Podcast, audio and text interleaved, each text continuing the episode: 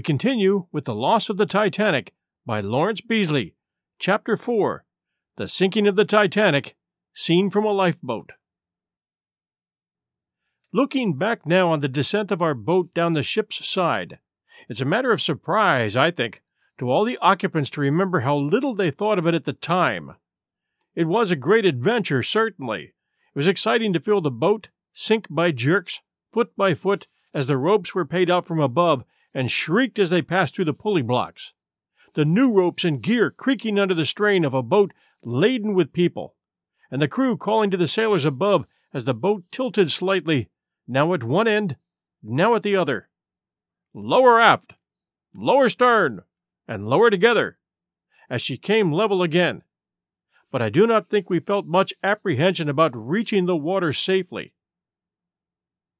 It certainly was thrilling to see the black hull of the ship on one side and the sea seventy feet below on the other, or to pass down by cabins and saloons brilliantly lighted. But we knew nothing of the apprehension felt in the minds of some of the officers whether the boats and lowering gear would stand the strain of the weight of our sixty people. The ropes, however, were new and strong, and the boat did not buckle in the middle as an older boat might have done whether it was right or not to lower boats full of people to the water, and it seems likely it was not. I think there can be nothing but the highest praise given to the officers and crew above for the way in which they lowered the boats one after the other safely to the water. It may seem a simple matter to read about such a thing, but any sailor knows, apparently, that it is not so. An experienced officer has told me that he has seen a boat lowered in practice from a ship's deck with a trained crew and no passengers in the boat, with practiced sailors paying out the ropes in daylight, in calm weather, with the ship lying in dock, and has seen the boat tilt over and pitch the crew headlong into the sea. Contrast these conditions with those obtaining that Monday morning at 12:45 a.m., and it is impossible not to feel that, whether the lowering crew were trained or not, whether they had or had not drilled since coming on board, they did their duty in a way that argues the greatest efficiency. I cannot help feeling the deepest gratitude to the two sailors who stood at the ropes above and lowered us to the sea. I do not suppose they were saved. Perhaps one explanation of our feeling little sense of the unusual in leaving the Titanic in this way was that it seemed the climax to a series of extraordinary occurrences. The magnitude of the whole thing dwarfed events in that ordinary way which seemed to be of full and immediate peril. It is easy to imagine it a voyage of four days on a calm sea, without a single untoward incident. The presumption, perhaps already mentally half realized, that we should be ashore in forty eight hours and so complete a splendid voyage. And then to feel the engine stop, to be summoned on deck with little time to dress, to tie on a life belt, to see rockets shooting aloft and call for help, to be told to get into a lifeboat. After all these things, it did not seem much to feel the boat sinking down to the sea. It was the natural sequence of previous events, and we had learned in the last hour to take things just as they came. At the same time, if anyone should wonder what the sensation is like, it is quite easy to measure 75 feet from the windows of a tall house or a block of flats, look down to the ground, and fancy himself with some sixty other people crowded into a boat so tightly that he could not sit down or move about, and then picture the boat sinking down in a continuous series of jerks as the sailors pay out the ropes through the cleats above. There are more pleasant sensations than this. How thankful we were that the sea was calm and that the Titanic lay so steadily and quietly as we dropped down her side we were spared the bumping and grinding against the side which so often accompanies the launching of boats. I do not remember that we even had to fend off our boat while we were trying to get free. As we went down, one of the crew shouted, We are just over the condenser exhaust. We don't want to stay in that long, or we shall be swamped. Feel down on the floor and be ready to pull up the pin which lets the ropes free as soon as we are afloat. I had often looked over the side and noticed a stream of water coming out of the side of the Titanic just above the water line. In fact, so large was the volume of water that as we plowed along and met the waves coming towards us, this stream would cause a splash that sent spray flying. We felt as well as we could in the crowd of people, on the floor, along the sides, with no idea where the pin could be found. And none of the crew knew where it was, only of its existence somewhere. But we never found it. And all the time we got closer to the sea, and the exhaust roared nearer and nearer, until finally we floated with the rope still holding us from above, the exhaust washing us away, and the force of the tide driving us back against the side. The latter not of much account in influencing the direction, however. Thinking over what followed, I imagine we must have touched the water with the condenser steam at our bows, and not in the middle as I thought at one time. At any rate, the resultant of these three forces was that we were carried parallel to the ship, directly under the place where boat 15 would drop from her davits into the sea. Looking up, we saw her already coming down rapidly from B deck. She must have filled almost immediately after ours. So we shouted up, Stop lowering 14! In an account which appeared in the newspapers of April 19th, I have described this boat as 14, not knowing they were numbered alternately and the crew and passengers in the boat above, hearing us shout and seeing our position immediately below them, shouted the same to the sailors on the boat deck. But apparently they did not hear, for she dropped down foot by foot, twenty feet, fifteen, ten, and a stoker and I in the bows reached up and touched her bottom, swinging above our heads, trying to push away our boat from under her. It seemed now as if nothing could prevent her dropping on us, but at this moment another stoker sprang with his knife to the ropes that still held us, and I heard him shout, One, two, as he cut them through. The next moment we had swung away from underneath 15, and were clear of her as she dropped into the water in the space we had just before occupied. I do not know how the bow ropes were freed, but imagine that they were cut in the same way, for we were washed clear of the Titanic at once by the force of the stream and floated away as the oars were gotten out. I think we all felt that that was quite the most exciting thing we'd yet been through, and a great sigh of relief and gratitude went up as we swung away from the boat above our heads. But I heard no one cry aloud during the experience. Not a woman's voice was raised in fear or hysteria. I think we all learnt many things that night about the bogey called fear, and how the facing of it is much less than the dread of it. The crew is made up of cooks and stewards, mostly the former, I think, their white jackets showing up in the darkness as they pulled away, two to an oar. I do not think they can have any practice in rowing, for all night long their oars crossed and clashed. If our safety had depended on speed or accuracy in keeping time, it would have gone hard with us. Shouting began from one end of the boat to the other as to what we should do, where we should go, and no one seemed to have any knowledge how to act. At last we asked, Who is in charge of this boat? But there was no reply. We then agreed by general consent that the stoker who stood in the stern with the tiller should act as captain. And from that time he directed the course, shouting to other boats and keeping in touch with them. Not that there was anywhere to go or anything we could wait or anything we could do. Our plan of action was simple to keep all the boats together as far as possible and wait until we were picked up by other liners.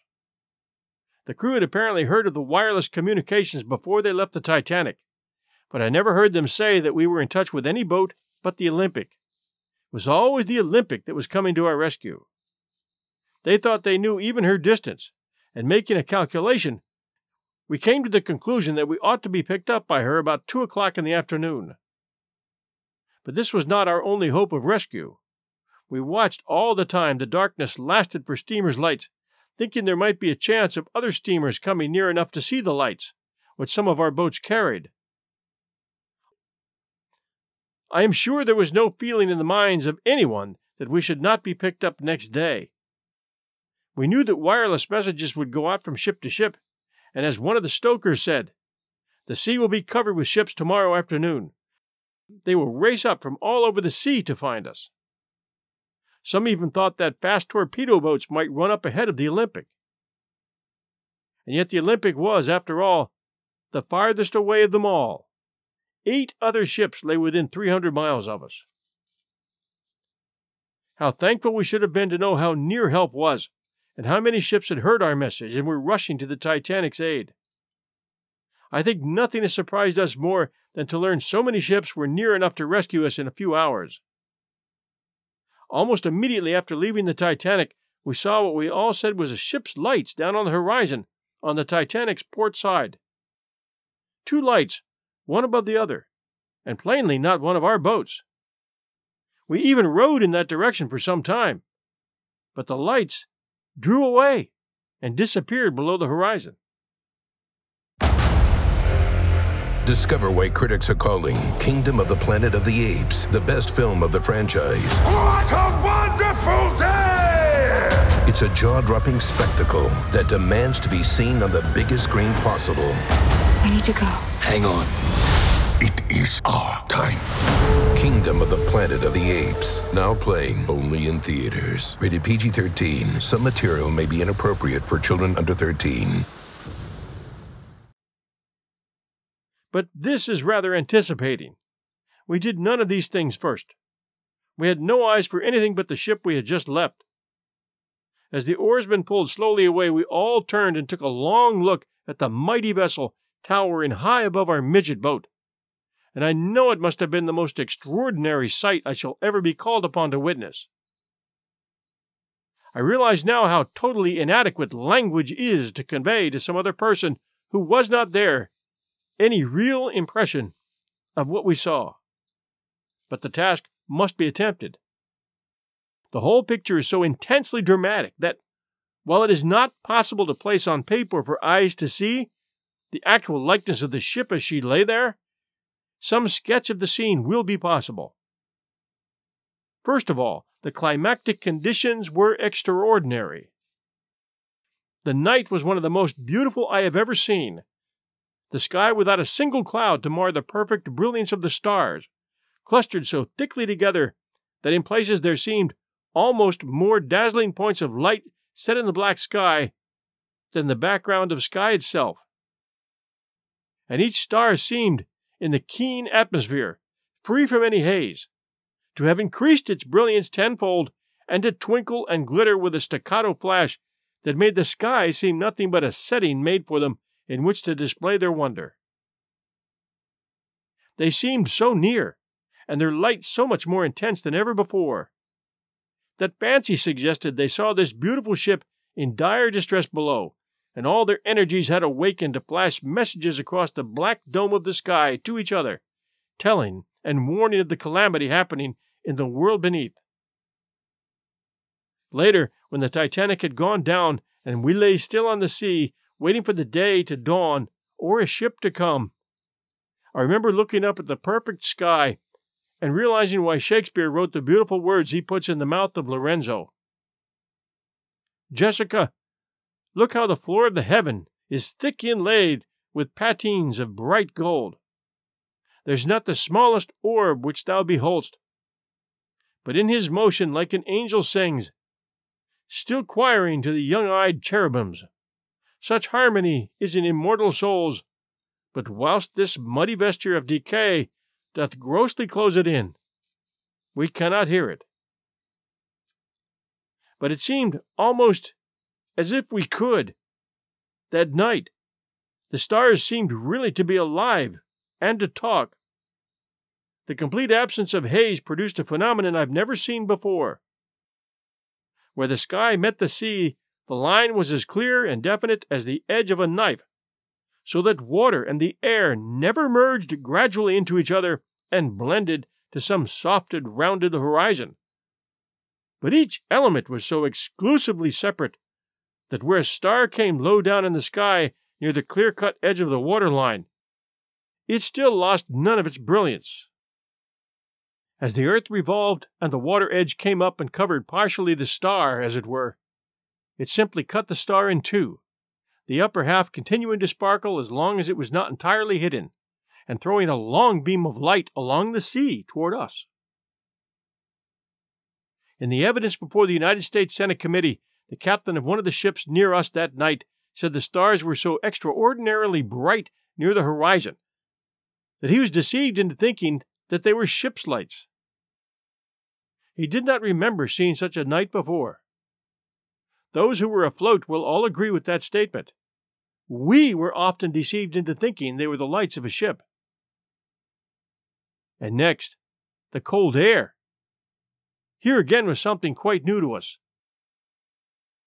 There was not a breath of wind to blow keenly round us as we stood in the boat, and because of its continued persistence to make us feel cold, it was just a keen, bitter, icy, motionless cold that came from nowhere, and yet was there all the time. The stillness of it. If one can imagine cold being motionless and still, was what seemed new and strange. And these, the sky and the air, were overhead, and below was the sea. Here again, something uncommon. The surface was like a lake of oil, heaving gently up and down with a quiet motion that rocked our boat dreamily to and fro. We did not need to keep her head to the swell. Often I watched her lying broadside onto the tide, and with a boat loaded as we were, this would have been impossible with anything like a swell. The sea slipped away smoothly under the boat, and I think we never heard it lapping on the sides, so oily in appearance was the water. So, when one of the stokers said he'd been to sea for 26 years and never seen such a calm night, we accepted it as true without comment. Just as expressive was the remark of another. It reminds me of a bloomin' picnic. It was quite true. It did. A picnic on a lake, or a quiet inland river like the Cam, or a backwater on the Thames. And so, in these conditions of sky and air and sea, we gazed broadside on the Titanic from a short distance. She was absolutely still.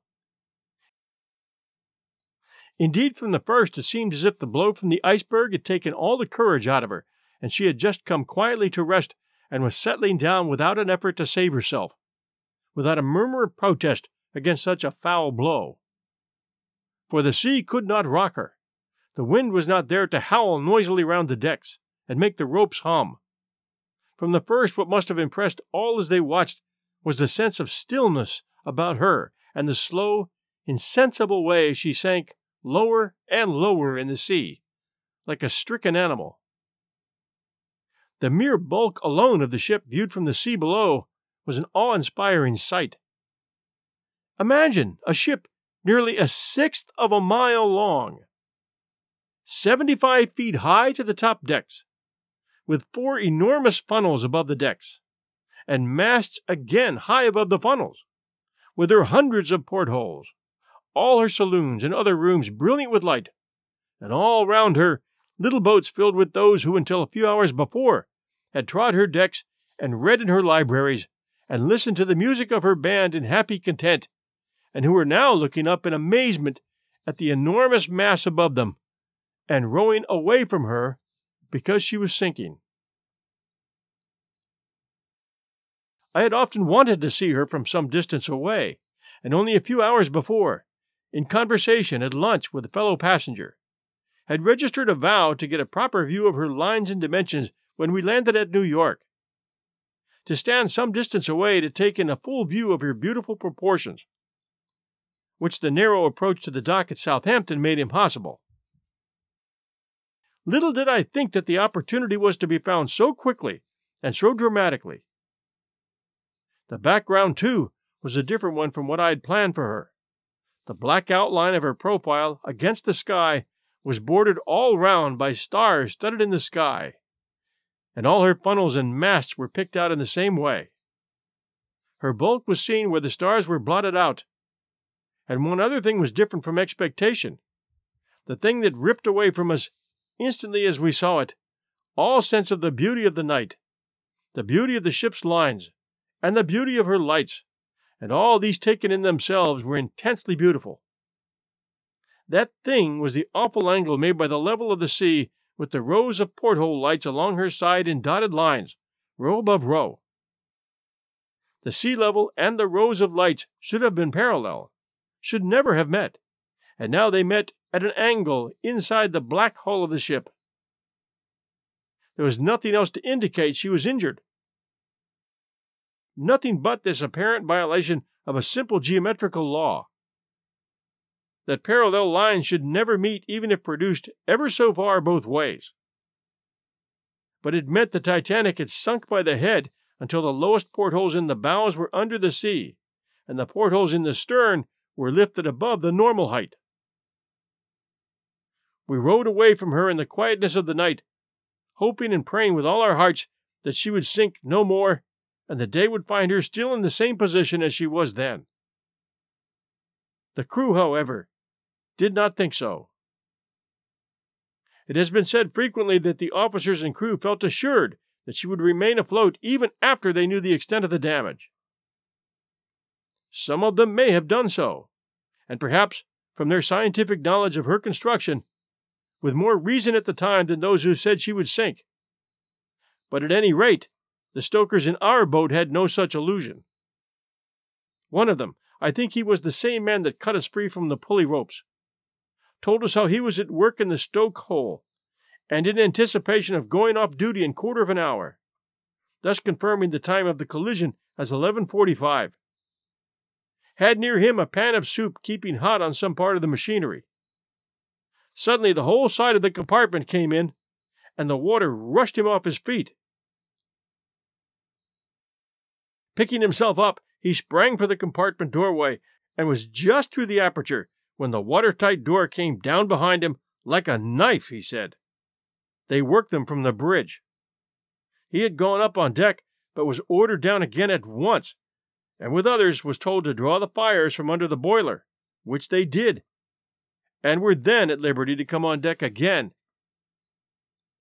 It seems that this particular knot of stokers must have known almost as soon as anyone of the extent of injury. He added mournfully, I could do with that hot soup now. And indeed he could. He was clad at the time of the collision, he said, in trousers and singlet, both very thin on account of the intense heat in the stoke hole, and although he had added a short jacket later, his teeth were chattering with the cold.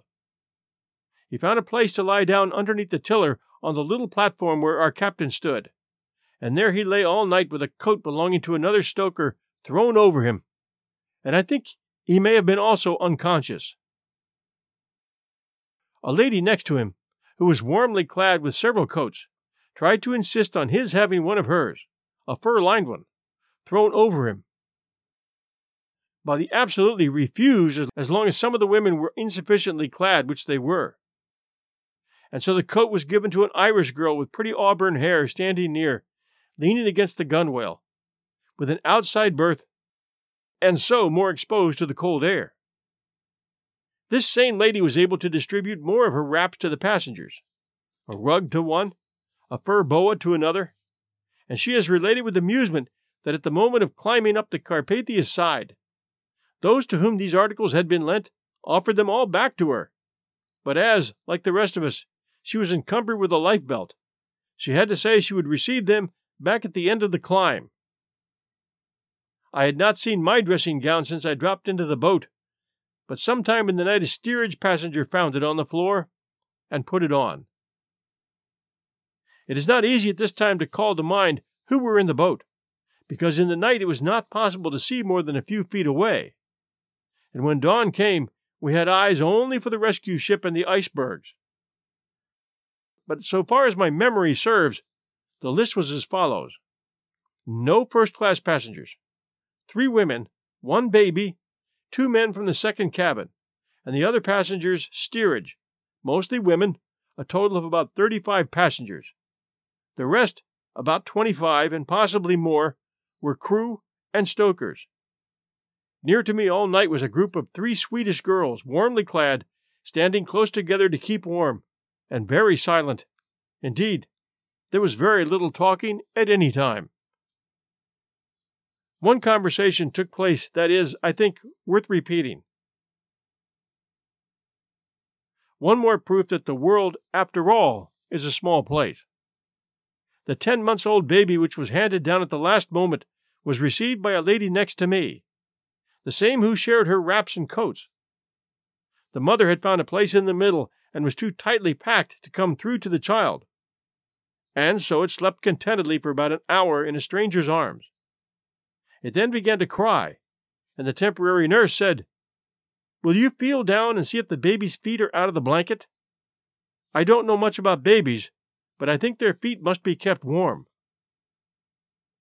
Wriggling down as well as I could, I found its toes exposed to the air and wrapped them well up. When it ceased crying at once, it was evidently a successful diagnosis. Having recognized the lady by her voice, it was much too dark to see faces. As one of my vis a vis at the purser's table, I said, Surely you are Miss. Yes, she replied, and you must be Mr. Beesley. How curiously we should find ourselves in the same boat. Remembering that she had joined the boat in Queenstown, I said, Do you know Clonmel? A letter from a great friend of mine who is staying there at, and I gave the address, came aboard at Queenstown. Yes, it is my home, and I was dining at, just before I came away. It seemed that she knew my friend too, and we agreed that of all the places in the world to recognize mutual friends, a crowded lifeboat afloat in mid ocean at 2 a.m., 1,200 miles from our destination, was one of the most unexpected. And all the time, as we watched, the Titanic sank lower and lower by the head, and the angle became wider and wider as the stern porthole lights lifted and the bow lights sank. And it was evident she was not to stay afloat much longer.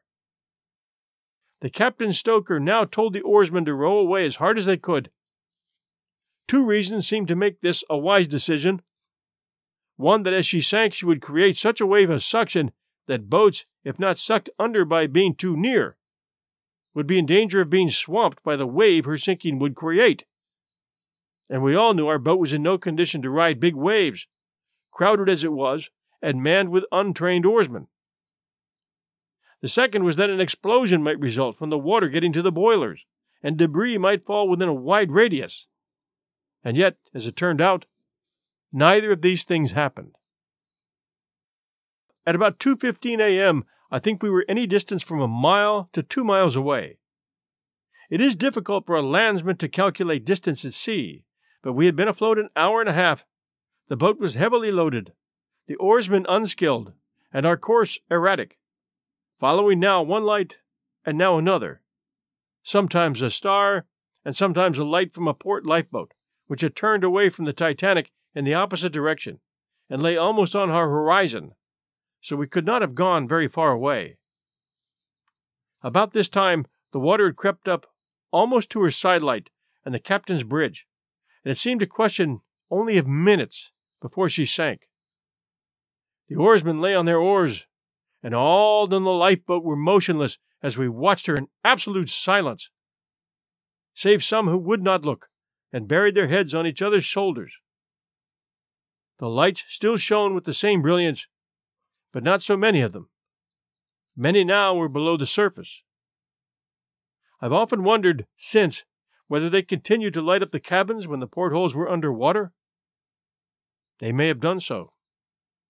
And then as we gazed awestruck, she tilted slowly up, revolving apparently about a center of gravity just astern of amidships, until she attained a vertically upright position. And there she remained, motionless. As she swung up, her lights, which had shone without a flicker all night, went out suddenly, came on again for a single flash, then went out altogether. As they did so, there came a noise which many people, wrongly I think, have described as an explosion. It has always seemed to me that it was nothing but the engines and machinery coming loose from their bolts and bearings, and falling through the compartments, smashing everything in their way. It was partly a roar, partly a groan, partly a rattle, and partly a smash. And it was not a sudden roar as an explosion would be. It went on successively for some seconds, possibly 15 to 20, as the heavy machinery dropped down to the bottom, now the bows, of the ship. I suppose it fell through the end and sank first, before the ship.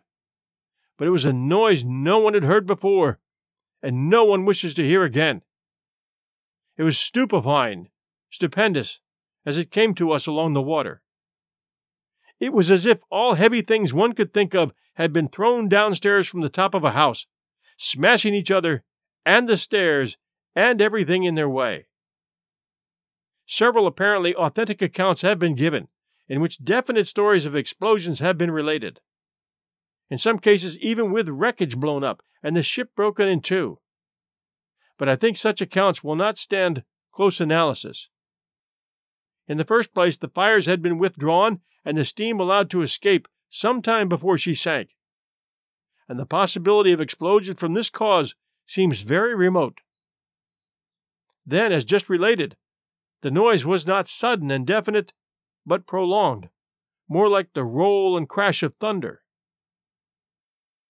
As the Titanic tilted up, they would almost certainly fall loose from their bed and plunge down through the other compartments. No phenomenon like that pictured in some American and English papers occurred that of a ship breaking in two, and the two ends being raised above the surface. I saw these drawings in preparation on board the Carpathia, and said at the time that they bore no resemblance to what actually happened. When the noise was over, the Titanic was still upright like a column. We could see her now only as the stern, and some 150 feet of her stood outlined against the star specked sky, looming black in the darkness. And in this position she continued for some minutes. I think as much as five minutes, but it might have been less. Then, first sinking back a little at the stern, I thought, she slid slowly forwards through the water and dived slantingly down. The sea closed over her, and we had seen the last of the beautiful ship on which we had embarked four days before at Southampton. And in place of the ship on which all our interest had been concentrated for so long, and towards which we looked most of the time, because it was still the only object on the sea which was a fixed point to us. In place of the Titanic, we had the level sea now stretching in an unbroken expanse to the horizon, heaving gently, just as before, with no indication on the surface that the waves had just closed over the most wonderful vessel ever built by man's hand. The stars looked down just the same, and the air was just as bitterly cold. There seemed a great sense of loneliness when we were left on the sea in a small boat without the Titanic.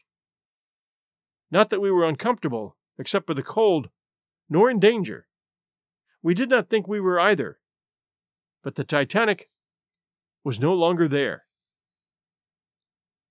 We waited head on for the wave which we thought might come, the wave we had heard so much of from the crew, and which they said had been known to travel four miles, but it never came. But although the Titanic left us no such legacy of a wave as she went to the bottom, she left us something we would willingly forget forever, something which it is well not to let the imagination dwell on. The cries of many hundreds of our fellow passengers struggling in the ice cold water. I would willingly omit any further mention of this part of the disaster from this book, but for two reasons it is not possible. First, that as a matter of history, it should be put on record. And secondly, that these cries were not only an appeal for help in the awful conditions of danger in which the drowning found themselves, an appeal that could never be answered, but an appeal to the whole world to make such conditions of danger and hopelessness impossible ever again. A cry that called to the heavens for the very injustice of its own existence a cry that clamored for its own destruction. We were utterly surprised to hear this cry go up as the waves closed over the Titanic. We had heard no sound of any kind from her since we left her side, and as mentioned before, we did not know how many boats she had or how many rafts. The crew may have known, but they probably did not, and if they did, never told the passengers. we should not have been surprised to know all were safe on some life saving device. So that unprepared as we were for such a thing, the cries of the drowning floating across the quiet sea filled us with stupefaction. We longed to return and rescue at least some of the drowning, but we knew it was impossible. Our boat was filled to standing room, and to return would mean the swamping of us all. And so the captain and stoker told his crew to row away from the cries. We tried to sing to keep all from thinking of them, but there was no heart for singing in the boat at that time. The cries, which were loud and numerous at first, died away gradually, one by one. But the night was clear, frosty and still, the water smooth, and the sounds must have carried on its level surface, free from any obstruction, for miles. Certainly much farther from the ship than we were situated. I think the last of them must have been heard nearly forty minutes after the Titanic sank. Life belts would keep the survivors afloat for hours, but the cold water was what stopped the cries. There must have come to all those safe in the lifeboats scattered round the drowning at various distances a deep resolve that, if anything could be done by them in the future to prevent the repetition of such sounds, they would do it, at whatever cost of time or other things. And not only to them are those cries an imperative call, but to every man and woman who has known of them. It is not possible that ever again can such conditions exist, but it is a duty imperative on one and all to see that they do not. Think of it! A few more boats, a few more planks of wood nailed together in a particular way at a trifling cost, and all those men and women whom the world can so ill afford to lose would be with us today. There would be no mourning in thousands of homes which now are desolate and these words need not have been written. Next week, Chapter 5 The Rescue from the Loss of the Titanic by Lawrence Beesley.